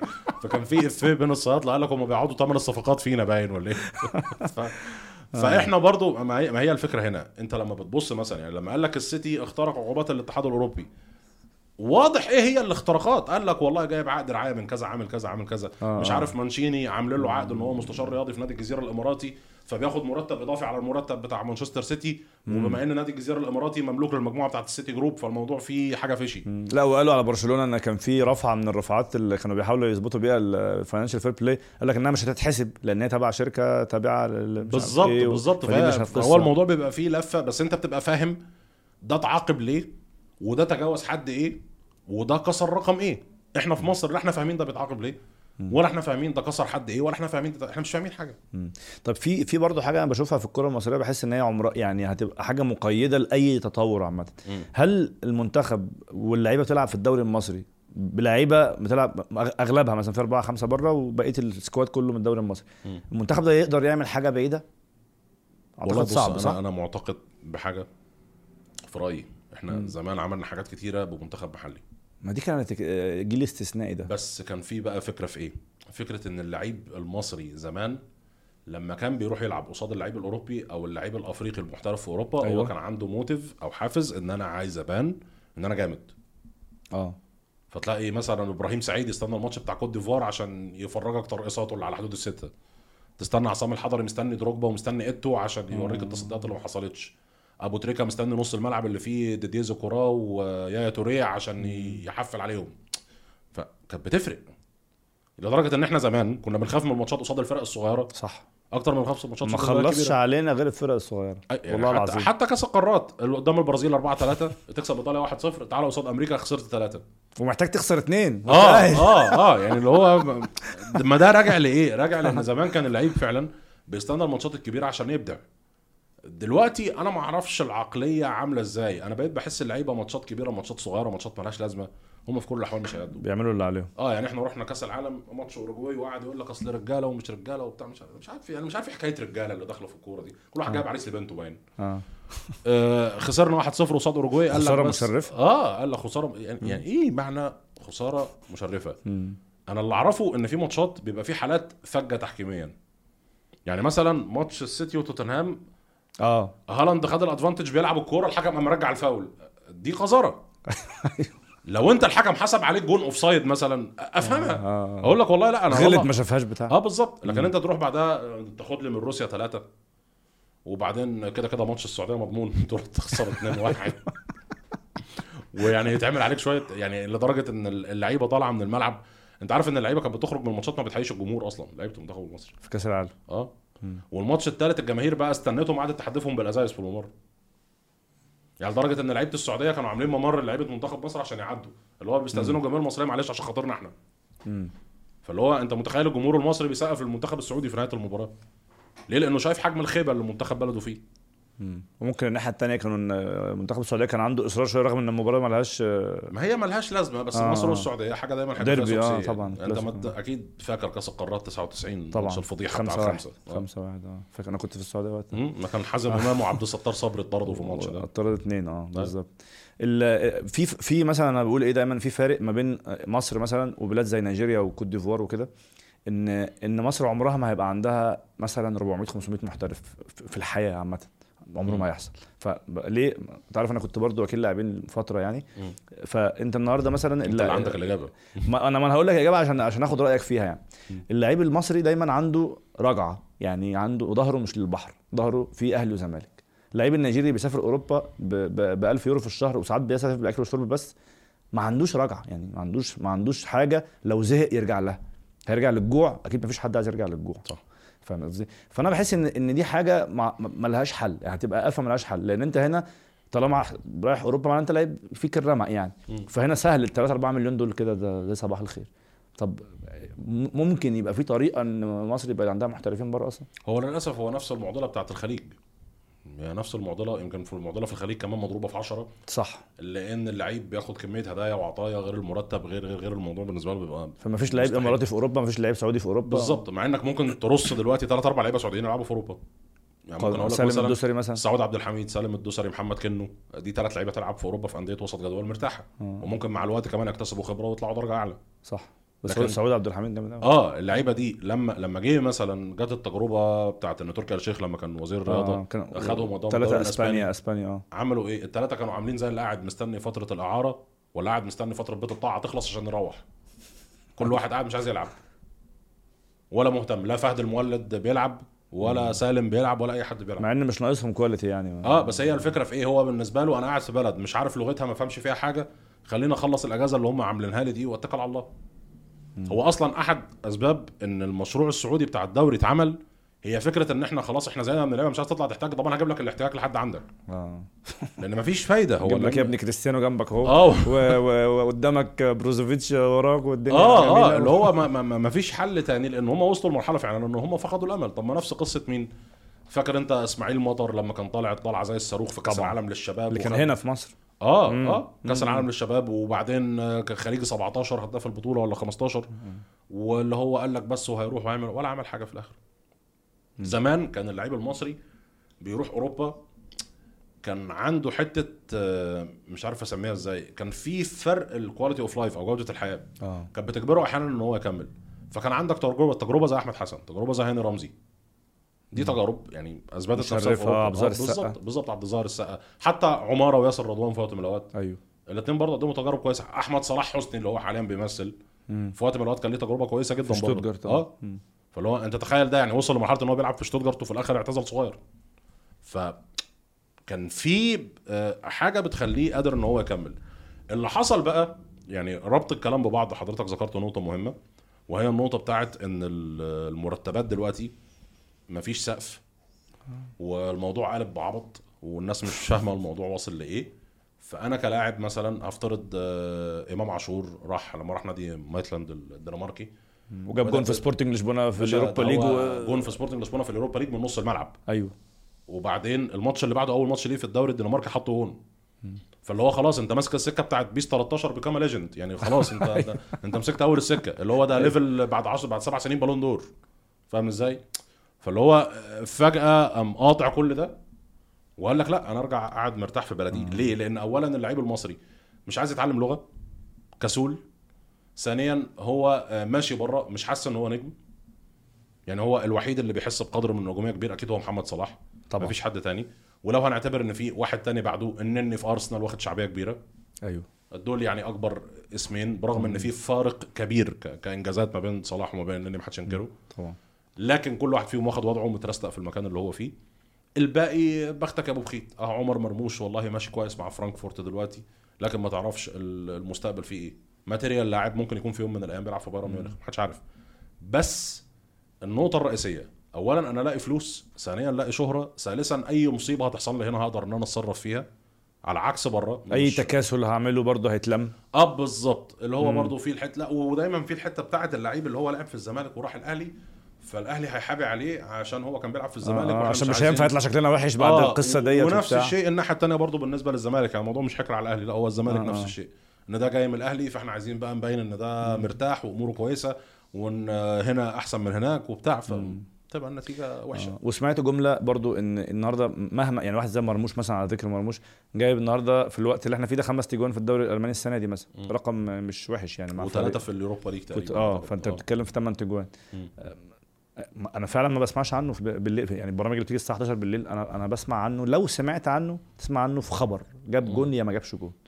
لكن ك ك كان هو حاجة مهمة مثلا للإعلام في مصر؟ لا هو مش مهم للإعلام في مصر. طب ما هو نفس الشيء كان برضه صلاح. يعني صلاح الخطوة اللي كانت مهمة بالنسبة للناس الانتقال لتشيلسي. صح. لما باظت وراح في فيورنتينا محدش اهتم وأنا أنا قصدي إن اللعيبة بتقول لي إن دي حاجة بتاخد من طاقتهم بره. يعني طبعا مش عذر مش قصدي مش بقول لك عذر. بس أنا بقول لي يعني أنت يعني حتى وأنت قاعد هناك أنت في بلد محدش حاسس بيك. محدش عارف أنت بتتعب ولا, ولا ممكن تكون بتتعب جدا وما بتلعبش. فبالنسبة لهم أنت فاشل أو مش موجود أو ما هو عشان كده لعيب الكورة محتاج لما يقارن نفسه لعيب الكورة اللي بره. محتاج لما يقارن نفسه ما يقارنش نفسه بلعيب. الكورة اللي جوه ولا يقارن نفسه بلعيب الكورة عامة. يقارن نفسه بالمصري المغترب. هو. محتاج يعمل المقارنة دي. بالظبط كده. انت ما تقارنش نفسك بلعيب الكورة اللي هنا وما تقارنش نفسك بمحمد صلاح. قارن نفسك بالمصري المغترب. لأن اللي هنا ده برضو ما عندوش الكارير باث اللي قدامك. بالظبط. يعني ما عندوش الفرص اللي قدامك. انت شوف المصريين اللي حواليك اللي موجودين في البلد اللي انت فيها. كم واحد يتمنى واحد على عشرة من الفرصة اللي انت فيها؟ بالظبط. لأن مشكلة الإنسان إيه دايما؟ يعني في تطلعات البشر. آه إحنا دايما لما بنبص للي فوقينا بنجحد. ونقعد نقول إيه يا رب ومش عارف إيه وبتاع. لكن انت لما بتبص لل- للي تحت بتحس ان انت لا يعني أنا في أنا في بحر من النعم أنا مش حاسس بيه. فهي مشكلة اللعيب المصري دايما ان هو بيبص إيه شايف اللعيب اللي قاعد في مصر لا ده لعيب بقى مرتاح وأهلي وزمالك ودلع وعربيات وفلوس و و وشايف اللعيب اللي هو وصل ل level كبير زي محمد صلاح يقول لك يا عم أنا عمري ما هبقى زي محمد صلاح دي تجربة بتيجي مرة في العمر. أيوه. فبتبقى النتيجة إن هو بيحبط وفي الآخر يقرر إن هو يرجع مصر. وبعدين على سن ال 32 33 بقى يروح فاركو يروح إنبي يروح آه مكان ما يروح ربنا يعينه يعني. طيب حاجتين ثلاثة سرعه كده في الآخر. فكرة إن أنت وقت كأس العالم وتجربة إنك رحت قطر ونهائي كأس العالم حضرته صح؟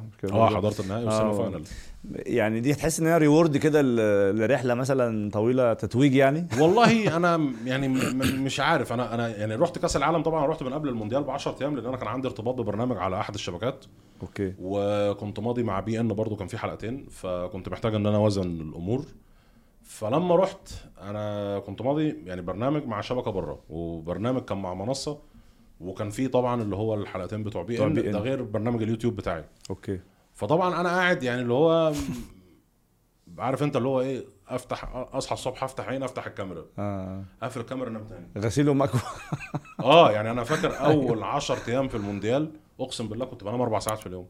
فاكر أنت أيام الماتشات اللي هي 2 الظهر؟ 12 آه، 3 ولا- 6 آه، 9 في 12 مصر 3 كانت كده. آه 12 3 6 9 اللي هي كانت واحدة 4 7 10 هناك. ف اللي هو عارف أنت اللي هو بقى آخر اليوم خلاص أنا مش قادر آه. والمشكلة الماتشات كلها حلوة. دي حقيقه والله. يعني أول يوم كانت مملة قلت آه شكله كأس عالم ممل. اللي هو لما كان الماتشات بتاعت المجموعة بتاعت قطر وبعدين دخلنا تاني يوم بقى في آه. أمريكا وويلز والماتشات كانت معفنة. بعدين جت تالت يوم بقى السعودية والأرجنتين كأس العالم اتقلب بعدها. صح. بقى كله بيضرب في كله بقى. أنا أنا بالنسبة لي ده أمتع كأس عالم بصراحة اتفرجت. آه لما جيت بقى يعني فاكر جيت آخر أسبوع ف كنت خلصت كذا حاجة وكان عندي كذا ارتباط. فجيت آخر أسبوع كنت مكلم مراتي وبنتي قلت لهم إن أنا إيه تعالوا تعالوا تعالوا اقعدوا معايا فكلمت حد وبطاقة هيا وبتاع وظبطنا الدنيا. فجيت كلمت كل الناس اللي أنا مرتبط معاها بعقود قلت لهم يا جماعة كاس العالم خلص بالنسبة لي. أنا دلوقتي إزاي سايح يا عم؟ في semi final و semi final تاني وتالت ورابع. آه، قلت لهم. يا جماعة كاس العالم خلص. أنا هحضر ماتشين ال semi final وال final وأروح. محدش يقول لي عايز حاجة. مم. وفعلا سبت كله آه، البرنامج اللي كان معايا طلعت فيه على عن طريق زوم حلقتين. أيوه. بس. مم. واللي هو جيت آه، يوم 13 12 حضرت الماتش بتاع اللهم صل على النبي ماتش الأرجنتين وكرواتيا في الاستاد كان في استاد لوسيل وتاني يوم يوم 14 12 الصبح مراتي وبنتي بقى جم من مصر فلما جم من مصر رحت خدتهم من المطار آه، الشركة اللي أنا كنت نازل معاها قالوا لي بص حظك حلو آه، في تذاكر VIP. في تذكرتين VIP قاعدين مش لاقيين حد ياخدهم تاخدهم تاخد مراتك وبنتك وتروح مش لاقيين حد ياخدهم آه ليه لأن كان في حد المفروض غلبان أوي لا لا هو كان. حد من الشيوخ كان هيحضر وحصل عنده ظرف آه ومش هيحضر فجت بقى معايا اللي هي طبعا بتبقى اللي هي الحاجات ال sky box والكلام ده آه، بقى حاجات آه. خاصة. فطبعا إيه رأيك تاخد مراتك وبنتك وتروح؟ تقول له يا سلام يلا بينا. طبعا كانوا جايين من السفر تعبانين عرفوا إن فيها بتاع يلا. لا يلا طبعا. آه. رحنا طبعا. طبعا أول ماتش تحضروا بنتي في حياتها semi final كأس عالم آه. ما بين ال- أنت المغرب بنتي- أنت يا بنتي وفرنسا حاسة بالقصة دي ولا؟ آه ولا مش يعني حاسة؟ است... كنا في استاد البيت المغرب وفرنسا آه. وداخلين الاستاد بقى وبتاع ومش عارف إيه. لسه بنقعد طبعا فرنسا حطوا الجون بدري كان فاول دقيقتين تقريبا. مم. فالواحد إيه م- مش قادر يحدد إحنا فين مدرجات ولا مين بيشجع مين لسه بشوف لقيت ده 1-0 لفرنسا. قعدنا بقى اتفرجنا على الماتش واتبسطوا ومش كان ماتش حلو مش آه. آه آه حلو. كانت تجربه كانت تجربة لطيفة مم. هو طبعا ما عرفتش إن أنا آخدهم معايا في الفاينل بتاع أوكي آه. بتاع كأس العالم الدنيا صعبة طبعا آه اصل الفاينل تذكرة الفاينل دي محجوزة من قبل البطولة بثلاث شهور يعني بالظبط آه. فالحمد لله حضرت بعدها الفاينل وكان يوميها على بي إن كنت أنا الفقرة الافتتاحية في في بي إن في اليوم الوطني اللي هو كان يوم فاينل كأس العالم وكانت فقرة ساعة كاملة وبعدين دخلنا بقى في في بقية اليوم يعني لحد النهارده لو دخلت على اليوتيوب اللي هو المباراه النهائيه ما بين فرنسا والأرجنتين من الداتا من الدقيقة 54 لحد ساعه 57 دي الفقرة بتاعتي أنا على بي ان مم. بتعتز يعني بالفترة دي آه أنا ب... ب... مش عايز أقول إن أنا بعتز بس هي كانت يا بص أقول لك حاجة مش عارف أجيبها لك إزاي بس أنت مكان ماشي منه مطرود آه من 8 سنين أيوه فبترجع له بعدها معزز مكرم آه. مطلوب آه، آه. مرغوب آه. فيك بكل معاني الكلمة آه فاللي هو كانت بالنسبة لي م- كانت تجربة استثنائية مش عارف يعني أنا ما أظنش إن في حاجة تانية أنا ممكن أعملها في حياتي ممكن توصل لل- للإحساس بتاع اللحظة دي. يعني أنا أول مرة طلعت التأشيرة بتاعت قطر إن أنا مسافر لما حضرت افتتاح استاد لوسيل في ماتش الأهلي وماتش الزمالك والهلال. والهلال آه. آه اللي هو سوبر لوسيل ده كان افتتاح الاستاد. أنا ما كنتش مصدق إن في تأشيرة وإن أنا مسافر ورايح وما كنتش مجمع. كنت عامل زي المشهد الأخير في Pursuit of Happyness كده اللي هو مش فاهم إيه اللي بيحصل يعني. أيوه. تحدي ال 30 بقى مع مساعد فوزان. حلقات بصراحة كانت ممتعة جدا. وطبعا أنا أنا مساعد فوزان بشكره شكرا جزيلا إن هو عمل لي ال link الجميل ده والفرصة العظيمة دي اللي أتيحت طبعا عن طريق صديقي الآخر عموري اللي هو كان هو بقى الوسيط لمساعد فوزان. فهي وساطة يعني مزدوجة لهم أنا يعني عموري بس. ف... دي حقيقة فأنا لا حدد. لهم أنا عموري عشان الناس آه عموري. عموري لا عموري بس هم متهيألي هيبقى منطقي لأن هو لسه عامل لنا حلقة برضو آه، عملت شغل يعني عشان في عموري كتير آه، فانت. حدد انهي واحد لا. لا عمرو عبد الفتاح عموري اللي هو لاعب الكويت الكويتي الحالي يعني آه، آه. فطبعا آه، بشكرهم الاثنين يعني بس كانت ح- حلقات ممتعة تجربة ممتعة التجربة دي كانت أحد أسباب إن أنا جالي ضغط يعني أنا ما حسيتش بالتوتر ده من أيام امتحانات الشفوي في الكلية ف آه. هي كانت تجربة يعني الفكرة اللي أنا كنت بقولها لك في أول البودكاست على موضوع مروان سري إن هو فتح الباب لفكرة إن إحنا ك YouTubers نبقى كلنا مع بعض content. مشترك محتوى مشترك آه، ومكملين وإن ومش وإن منافسين انت وإن أنت مش لازم تبقى يعني اللي هو إيه يعني أنا مش لازم آه مش مش عارف أقول لك إزاي مش لازم تاخد فلوس عشان تقعد مع حد. يعني مش لازم إن أنت تبقى قابض عشان تقعد مع حد لا هو. الموضوع بيجي بالحب أيوه فتجربة مساعد دي كانت التجربة الأولى اللي أنت نقلت الموضوع من من حتة لوكال آه. لمكان آه لا آه تجربة بقى عربية إقليمية. فأنا هو جه مصر صور معانا كنت أنا ومهدي وكان في حلقة تانية كانت سري بيلعب مصطفى البنا. فدي كانت حلوة بس كان الأحلى بالنسبة لي فكرة بقى اللي هو إيه دول ضد بعض. بط- البطوله العربية. آه فطبعا إحنا في أنا كان عندي فرصة في, في سفرية الكويت. اولا إن أنا أعرف الناس على حد زي عبد الله أشكناني. عملنا بودكاست كان جميل جدا مدته ساعة تقريبا. جبار آه، اشكال اتكلمنا فيه في كل حاجة. آه. بصراحة وهو يعني يعني لولا التزامه مع قناة أبو ظبي الرياضية فالراجل ده في اليوتيوب كان يقدر إن هو يقدم كتير جدا. آه بس هو ناوي متهيألي أنا شفت فيديو كان هو هو دايما هو- بيقول ناوي بس ما بيبدأش. قرر فلو. ناوي تبدأ يعني معلش يا ريت تعجل شوية عشان أنا من يوم ما عرفتك وأنت بتقول أنا هبدأ. أيوه. لو أنت بتتفرج على الحلقة.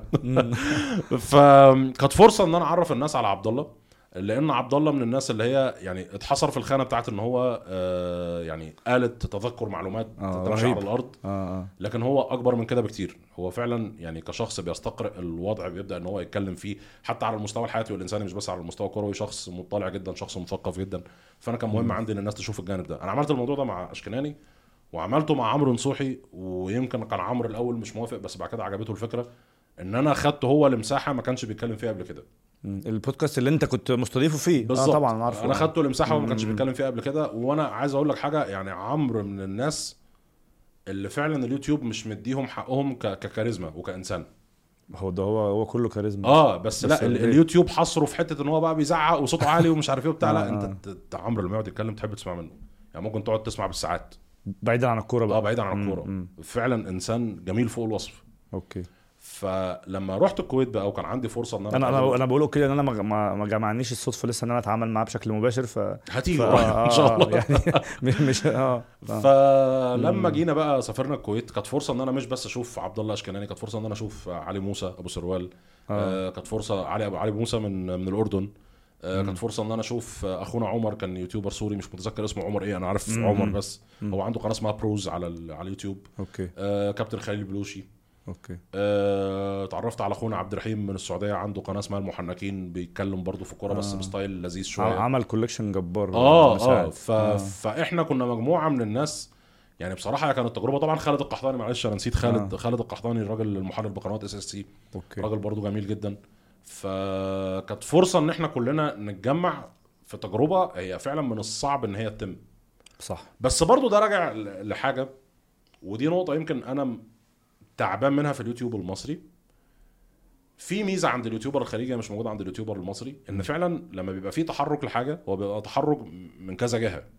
بمعنى؟ بمعنى أنا لما رحت الكويت أنا حسيت وكأن الكويت كلها مسخرة لخدمة برنامج تحدي ال 30 أيوه. okay. ليه؟ من كتر ما الموضوع فعلا يعني مساعد عامل حالة هناك مش طبيعية. فعلا. كنت لسه أقول لك هو ده جزء من نجاحه هو برضه. آه آه آه، يعني هو آه، هناك آه. عامل حالة مش طبيعية. الناس بتتعامل فعلا مع البرنامج ده كأنه جزء من image البلد كأنه آه، جزء من صوت ال- ال- البلد. البرنامج الوطني. آه آه، آه آه. فعلا لا أنت كل الناس آه. ومش بس كإخوة في الكويت لا حتى المصريين اللي هناك. okay. يعني اللي هو كله بيتعامل مع الموضوع زي تعامل آه، قطر في كأس العالم اللي هو ده موضوع حيوي. لا لازم كلنا نطلعه بصورة كويسة كلنا نعمل في البطولة العربية هنا بتاعت آه ال 30 آه وبتاع. و- وبعدين عندك اللي آه. هو مثلا إيه ك sponsors ال sponsors بيبقى عندهم الرغبة إن هم لأ إحنا لازم ن host event كبير زي ده لحد ما نوصلوا لمرحلة إن ال final ما بين عبد الله أشكناني وخالد القحطاني ب- في, في, في مسرح مفتوح مسرح في كبير مسرح و- يشيل 6000 7000 بني آدم. لا صح. لكن أنا لو عايز أعمل ده في مصر هنا أنا لا هلاقي sponsor لا بطولك بطولك. آه لا هلاقي sponsor ولا هلاقي دعم ولا هلاقي حد يقف جنبي ولا هلاقي أي حاجة. يعني مثلا إحنا عندنا هنا برنامج آه، صباح وتحدي بتاع نصوحي. آه. يعني مفيش أعظم من كده.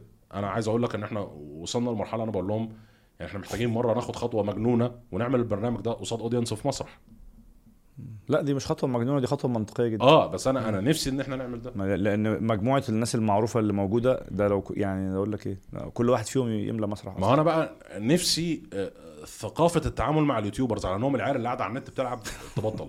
بس هي بتبطل دلوقتي. آه هي دلوقتي بدأت آه. تبطل. لكن آه، يمكن آه. إحنا لما لما دخلنا في, في قصة أحداث غزة والمشاكل اللي حصلت. آه طبعا آه، آه، بوظت المزاج طبعا الأول الأول يعني. الناس كانت بتتعامل لا زالت بتتعامل بنفس القدر من التفاهة بتاع زمان. آه بعض عيال تافهة ودي مش عارف إيه ودي.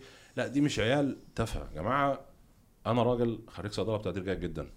عمرو نصوحي ده راجل آه، مهندس. أحمد عفيفي أنت معاك أنت سابقا معاك ماجستير؟ يعني آه بالظبط وأحمد عفيفي سابقا. الراجل راجل مهندس. فعلا انت بتتكلم في ناس يعني مع احترامي إحنا مش ناس مش مكملة تعليمها ولا عيال هربانة من المدارس. انت بتتكلم في ناس هي عندها عقلية والعقلية دي من خلالها بتخاطب الناس بطريقة ممكن تكون ترفيهية بنهزر بنضحك. لكن انت لو احتجتني في موضوع جد هتلاقيني في هتلاقيني آه بالظبط. فهي الفكرة ان أنا يعني نفسي أشوف اللي أنا شفته في الكويت في, في, في تحدي ال 30 أنا نفسي اشوفه في مصر هنا في, في اي حاجة اي حاجة تخص اليوتيوب. هو عموما البداية إن سري عنده حفلة أهو. في مكان مفتوح حسب آه. ما أنا شفت. و... و... وأعتقد إن هي دي اللي يعني وفي يحيى عزام عنده برضه حفلة وفي يعني في كذا يوتيوبر دلوقتي بدأوا إن هم ينزلوا لارض الواقع ودي تجارب نجاحها أعتقد يفتح أبواب كتيرة يعني. نتمنى يعني أتمنى من الله إن هي تكون فرصة إن إحنا نفتح تجارب كتير وأتمنى من الله وانت إن لو عايز تملى مدرج هتملى مدرج يعني هي آه، م... في أي والله وقت. لا هي هي الفكرة م... مش فكرة إن أنا آه. املى مدرج أنا برضو عايز الناس يعني يعني عارف أنت اللي هو إيه عايز الناس تعتاد الموضوع ده. أيوه. وعايز إن يبقى في مش عاي... هو طبعا أنت مش هتشحت الدعم في الأول لا لا طبعا لا طبعا. بس الناس لازم تبقى فاهمة إن هو ده اللي حاليا بيبيع. أنت أنت من حقك تقول إن إن أنت من حقك تقول إن الحاجة دي تستحق الدعم. آه بالظبط. يعني أنا كل اللي بقوله إن ال- الحاجة اللي بتتقدم دي هي تستحق إن الشركات تدعمها وتستحق إن الشركات تقف وراها وأنا مش بقول ده عشان أنا عايز حاجة ليا أنا ما بعملش برنامج تحديات. أصلا. آه يعني أنا ما- ما- ماليش برنامج خاص بيا مثلا نبدأ بقى أنا. لا لا مش مش الفكرة بس أنا أنا أنا لازلت مؤمن آه. إن أنا حتى لو أستضيف حد هنقعد زي كده. نتكلم ناخد. وندي لكن فكرة اللي هو تحديات وبتاع أنا أنا ما أعرفش إن أنا أعملها. أنا ما أعرفش هم بيجيبوا طاقة منين بصراحة. آه هي عامة الأذواق غير ربنا خلى الناس غير بعض يعني لا لا يعني هم آه، آه، مش طبيعي. موضوع أذواق كمان. هم أنا ما أعرفش بيجيبوا طاقة منين. إن أنت يعني تخيل مثلا برنامج مساعد. عندي 12 حلقة. ال 12 حلقة دول كل حلقة فيها بالميت افريج من 30 ل 35 سؤال. إزاي اضمن إن أنا في 12 حلقة مش هكرر ولا سؤال. آه، 400 سؤال. آه فالموضوع بيبقى صعب. وبعدين أنا حتى لو قلت لك اذكر لي كذا لاعب مش عارف إيه بتاع ما أنا هاجي في مرة هلبس ده في ده. فاللي هو هتحس إن في سؤال مكرر أو سؤال اتقال قبل كده أو عملنا أو سوينا. يعني أنا فاكر في فقرة كانت في الحلقة بتاعت عبد الله أشكناني إحنا وصلنا ل 38 اسم في فقرة اللي هو آه. مش عايزين نخلص. يعني هو يرد وأنا أرد هو اللي هو لعيبة لعبت في, في ال top 6 في أندية إنجلترا. آه. في الآخر فين؟ لولا ما بدأت أزنق في حتت محدش شايفها لولا ما بدأ إن هو يجلي. يعني بدأنا نتكلم بقى في أوماري هاتشنسون في في, آه. في كول بالمر اللي هو اللعيبة اللي محدش واخد باله منها. يعني أوماري هاتشنسون ده لعب مع أرسنال ماتشين في الكاس وبعدين راح تشيلسي. تشيلسي، ما آه، حدش عارف آه، فين ده ولا مين ولا بيعمل إيه. أيوة. فهي ب- بتبقى بتتطلب مجهود قاسي وما أعرفش بيعملوه إزاي أنا بصراحة دماغي مش هتجيبني أنا دماغي هتضرب من تاني حلقة يعني آه بس بس اتبسطت بال, بال... آه، لا،. لا. بالتجربة اللي هي ال stress بتاع الحلقة الأدرينالين آه آه لا بصراحة بس هو بيبقى شكلنا وحش أنا عارف لما بنخسر بيقولوا علينا ما بنفهمش حاجة. يعني الموضوع بيبقى لا ده. ده انت تقعد أنا قعدت مع نفسي كده أقول إيه طب أنا هحط نفسي مكان اللي بيتسأل ده 30 لا لا طبعا ده يعني قصة مش مش مجرد معلومة وخلاص يعني. أعتقد الأجواء بتبقى لا مختلفه ما هو في يعني. ال stress أنت لو حد قال لك قول لي اسمك الرباعي ممكن تتوه. آه والله. والله فعلا. تعرف في في في, في ماتشات البراعم بيجي الحكم يسأل الولد مثلا اسمك الثلاثي إيه مثلا؟ في في ولاد آه، تاريخ ميلادك كام؟ آه، مش عارف. يقول لك ساعات. لا ده مزور بقى وبتاع. آه محمد. أنا طبعا يعني آه، عاجز عن الشكر بصراحة. شكرا آه،. فعلا والله وجودك آه، يعني إضافة كبيرة جدا جدا و- وحاجة أعتقد حلقة هفتكرها مدة طويلة يعني جدا يعني مش هنساها. بالعكس ده أنا اللي سعيد و... بوجودي يعلم ب- فعلا ب... كمان كل سؤال بساله لك أنت بتديني قيمة مضافة يعني متهيألي أكبر بكتير قوي من السؤال ف طب حلو، 14% وأنا خارج آه بالظبط. اشكرك شكرا جزيلا ومن نجاح لنجاح بإذن الله و... و... وإن شاء الله موفقين وإن شاء الله التجربة دي تستمر آه، إلى أن يشاء الله أتمنى إن هي تستمر طول العمر. تجربة جميلة وتجربة عظيمة وما تقطعوش في اللي أنتوا بتعملوه بالذات في ال- في الكره المصرية لأن ده موضوع حيوي. وموضوع حتى لو الناس دلوقتي سد ودانها عنه هتيجي في يوم من الأيام وهتضطر انها تسمعه. لا مش هنقطع وعدك بإذن الله وشكرا جزيلا. ربنا يخليك. دي كانت حلقة النهارده من جول كاست هتبقى حلقة غالية طبعا وقريبة من قلبي طول الوقت يعني. وإن شاء الله حلقات أخرى بإذن الله مميزة مع ضيوف آخرين مميزين. السلام عليكم.